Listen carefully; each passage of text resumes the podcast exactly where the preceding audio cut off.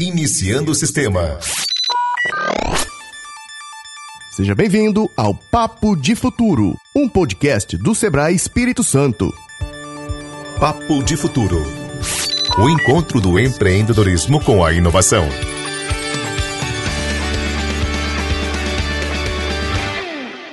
Essa primeira temporada foi gravada em dezembro de 2019 no Circuito Sebrae Startup Summit Espírito Santo. A nossa ideia aqui é reunir informações, visões e opiniões, conectando-as em uma única rede.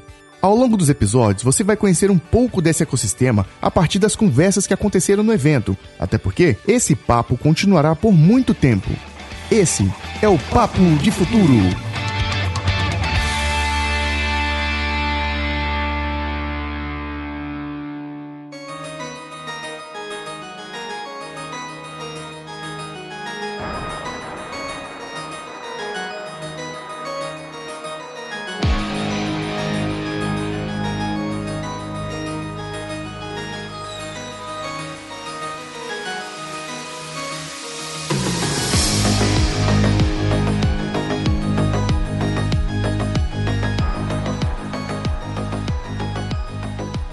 Alô, ouvintes! Estamos aqui no estúdio podcast do Sebrae, o podcast Papo de Futuro, dentro do Circuito Startup Summit Espírito Santo em 2019. Aqui no nosso estúdio nós vamos receber, estamos recebendo Renato Mendes, autor do best-seller Mude ou Morra, executivo, empreendedor. Seja bem-vindo, Renato.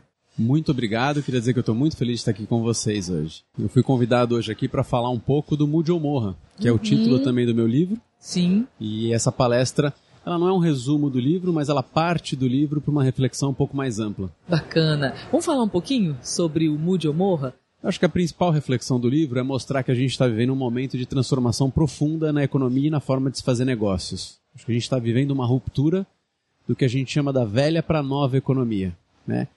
E esse novo, essa nova forma, ela foi compreendida é, pelas startups antes do, das grandes empresas, né? Então elas entenderam que esse jogo estava mudando antes que todo mundo e usaram essa informação a favor delas, transformando esse conhecimento numa nova estratégia de negócio.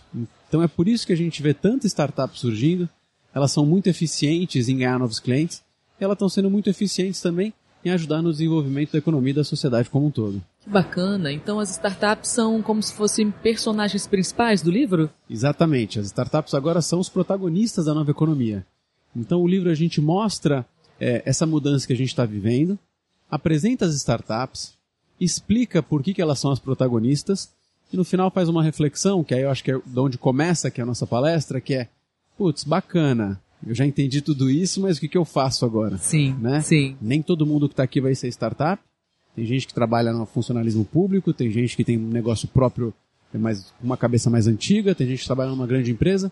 E acho que a mensagem que eu quero deixar otimista é que qualquer um pode aprender a pensar e agir como uma startup. Como uma startup. É, é como você tinha falado, né? É o jeito startup de ser. Exato. Fala pra gente um pouquinho sobre essas características desse jeito. Eu acho que a primeira característica que compõe esse jeito de startup de ser e de agir é você entender que o seu consumidor ou o seu cliente tem que estar no centro da sua estratégia de negócio.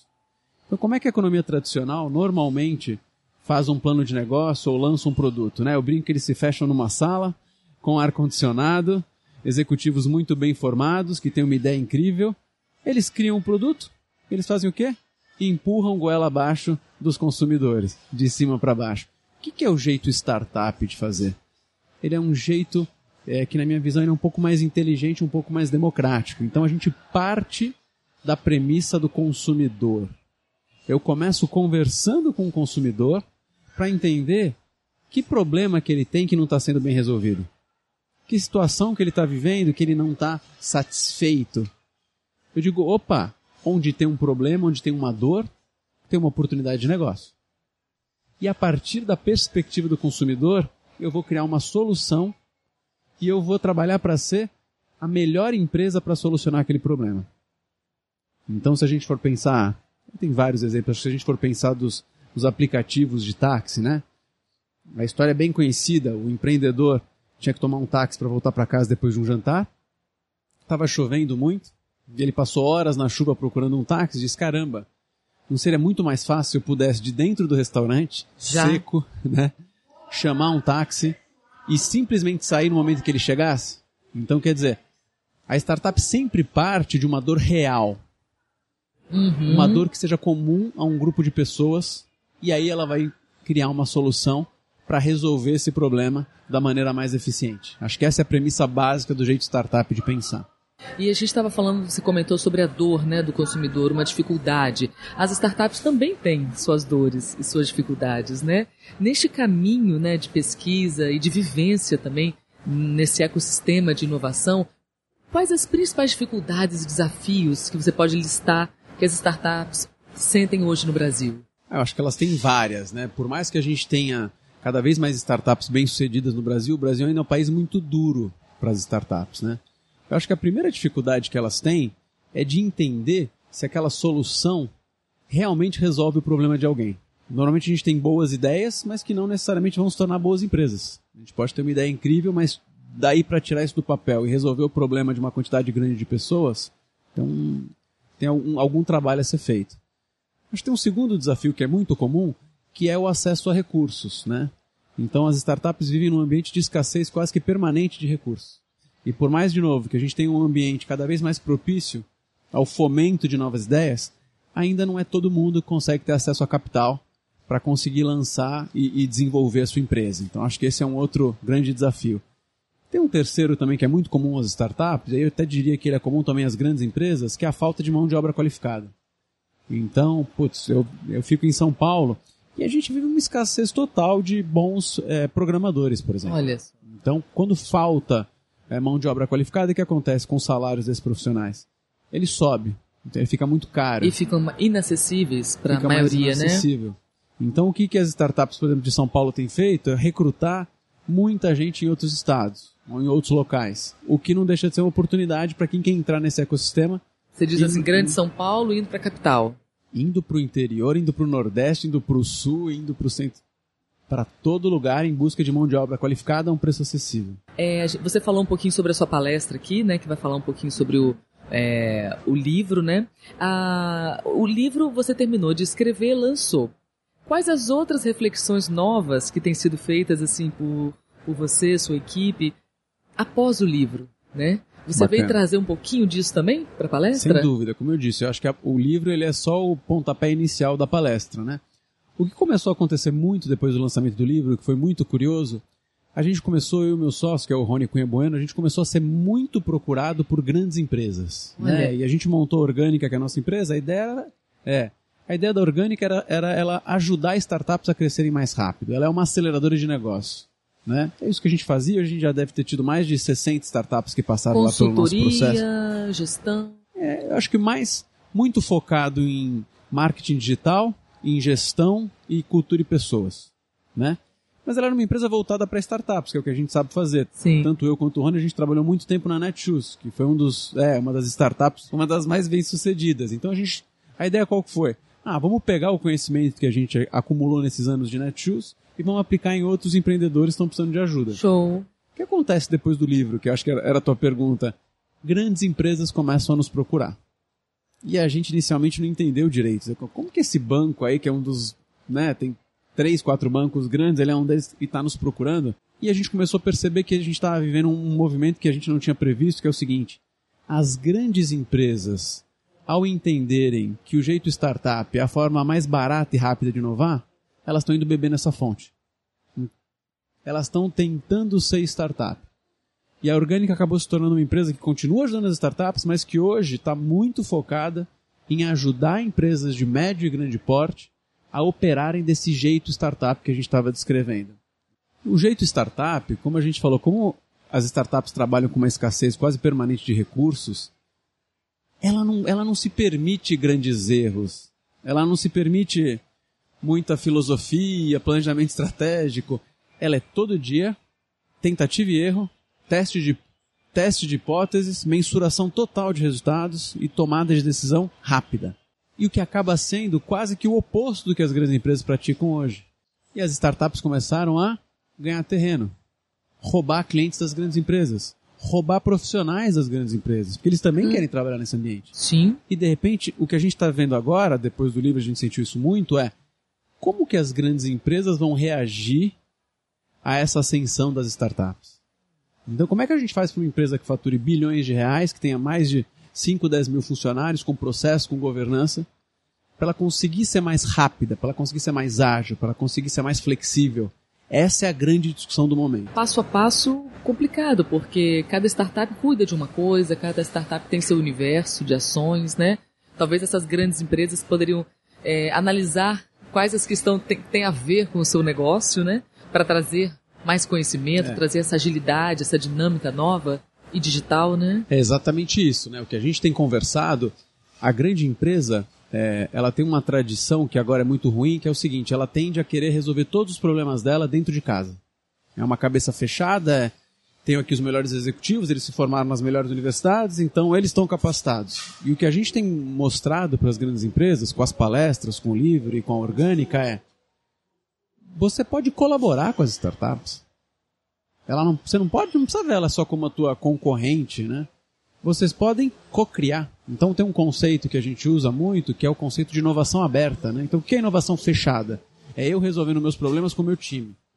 O que é inovação aberta? Eu me abrir para o mundo, para a academia, né? para as universidades, para as startups. Eu não tenho a menor dúvida, se tem uma empresa com mil funcionários, se eu te disser que eu posso colocar 100 mil pessoas trabalhando para resolver teu problema, É. é lógico que a gente vai ter mais chances de ser mais Assertivo, bem-sucedido uhum. né, na resolução. Então, as grandes empresas, para ela mudar o mindset e virar startup, demora. Que etapas que ela pode fazer antes disso? Ela pode começar a se relacionar. Então, por que um evento desse é um evento muito bacana para uma grande empresa? Porque o que a gente está discutindo o tempo inteiro é a mentalidade de startup. Então, o que eu acho que as grandes empresas precisam entender é isso aqui não é um evento para startup. É um evento para elas. A gente viu é, uma palestra da Arcelor, por exemplo, né, ArcelorMittal, que tem um laboratório de inovação agora. E eles estão, assim, encantados e espantados pela quantidade de projetos que aparecem, de ideias que vêm do, de fora, mas também dos próprios empregados, que antes não eram aproveitados, não eram aproveitados nesse sentido, assim, de ideias, de ouvi-los. Como é que você está vendo essa, esse processo industrial? Como é, então, assim, tá- o, o diálogo está aumentando? Ah, isso que você falou é fundamental, porque a gente está falando muito de startup, e às vezes quem está nos ouvindo está pensando assim, caramba, mas eu não sou empreendedor. Eu não quero começar a minha empresa. Mas pera lá, você não precisa ser empreendedor para ter o jeito de startup. Você pode ser o que a gente chama do intraempreendedor, que é exatamente isso que você estava descrevendo. É, muitas vezes as soluções para os problemas dentro da sua empresa, já, as soluções estão dentro de casa. A gente só precisa dar voz para esse intraempreendedor, né, que é um empreendedor igualzinho ao, ao empreendedor da startup, Perfeito. mas que ele vai operar num ambiente corporativo. E de novo, pô, então a gente está dizendo que estamos vivendo um mundo de transformação, as startups estão fazendo negócio de um novo jeito que é mais eficiente, e agora estamos começando a dizer como é que a grande empresa pode reagir. Sim. Então ela pode reagir colaborando com as startups, ela pode reagir dando voz para o intraempreendedorismo interno, ela pode reagir comprando uma startup, que está acontecendo também, vários processos de M&A em que grandes empresas compram startup para trazer esse know-how. Então acho que a gente conseguiu abrir bem aqui o leque de modelos de reação, porque a primeira reação é assim, ah, eu não sei esse novo mundo, o que, que eu vou fazer agora? Então acho que agora a poeira está baixando um pouco e as grandes empresas estão começando a se a readequar suas estratégias de negócio. E, e- e entendendo que podem participar sempre, de várias Devem, formas. né? E devem, né? Aqui no Espírito Santo, é, a gente tem percebido assim que desde a década de 80, é, é, ações isoladas de inovação vêm acontecendo. Né? Ações muito bacanas, porém isoladas. De governo, de setor produtivo, da academia, de micro e pequenas empresas. E de lá para cá, é, vem aumentando esse diálogo, essa, esse engajamento, essa união de ideias, culminando em ações práticas da inovação, né? criando esse ecossistema que eles falam né? de inovação. Eu acho que todos nós aqui estamos. A gente entendeu já que, que a gente precisa fazer isso, mas o Brasil, de certa forma, ainda está engatinhando. Né? Está engatinhando. Acho que tem já um movimento que é interessante. E eu gostei muito da forma como você descreveu, porque é exatamente a forma como a gente enxerga. Que é entender que tem uma parte que é a responsabilidade da startup, tem uma parte que é a grande corporação, tem uma parte que é a universidade, uma parte que são as pessoas, tem uma parte que é o governo, com as suas entidades. E a gente realmente só vai ter um país mais inovador quando esse ecossistema estiver mais fortalecido. Uhum. Acho que a gente já avançou bastante né, no entendimento de que a gente, algumas décadas atrás no Brasil, a gente tinha quase que o entendimento que a academia era inimiga da, da iniciativa privada. Né? A iniciativa privada via eles como antiquados, outro via como. Então acho que isso a gente já conseguiu quebrar, que era o primeiro passo.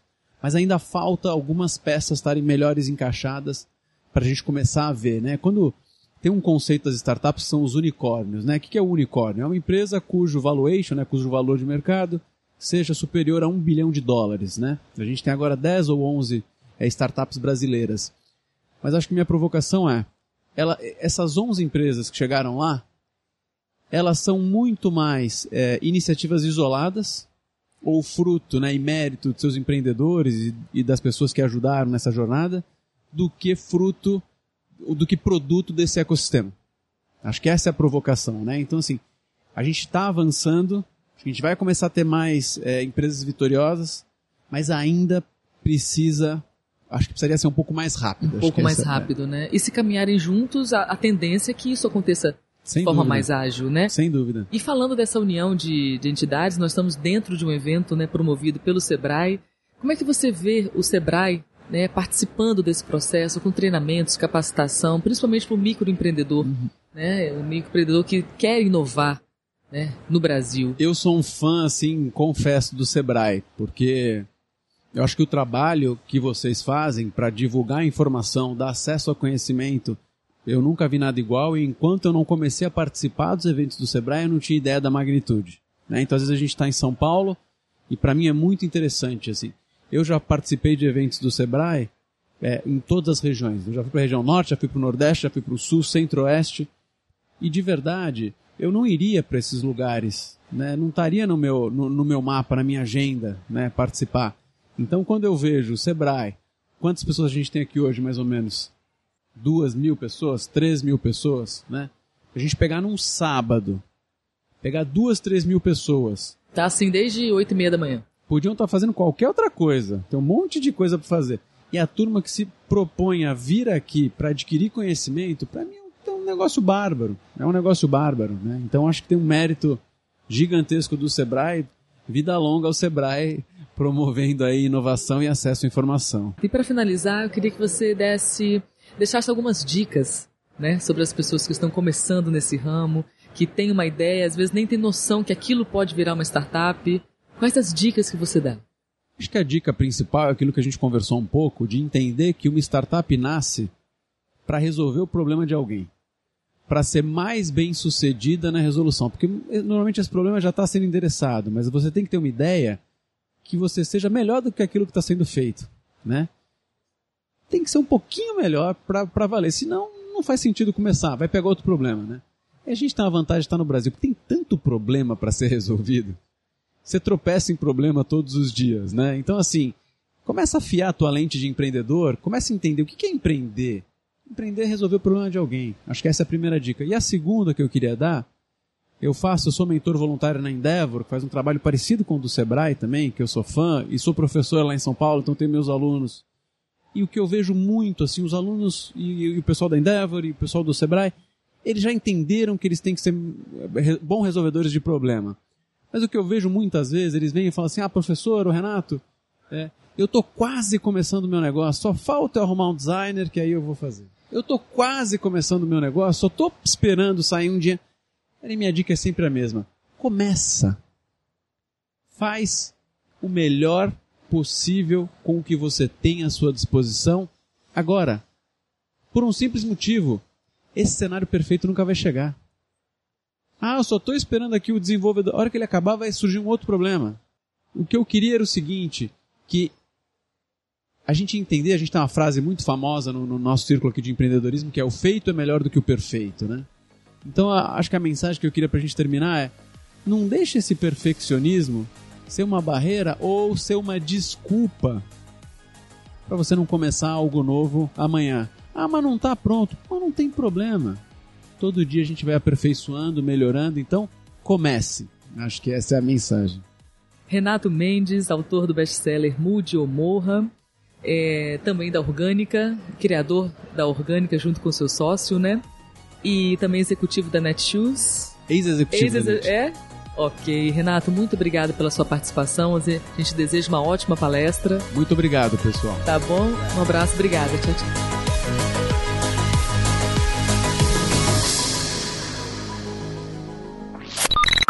Siga o Sebrae Espírito Santo nas redes sociais buscando por Sebrae ES. Diga sua opinião sobre o Papo de Futuro e acompanhe as nossas publicações em seu agregador de podcasts. Acesse o site do Sebrae e conheça as soluções para você, sua empresa e seus negócios. es.sebrae.com.br Essa é uma realização Sebrae Espírito Santo, projeto Beta Rede Comunicação com Negócios e produção na trilha podcast e transmídia.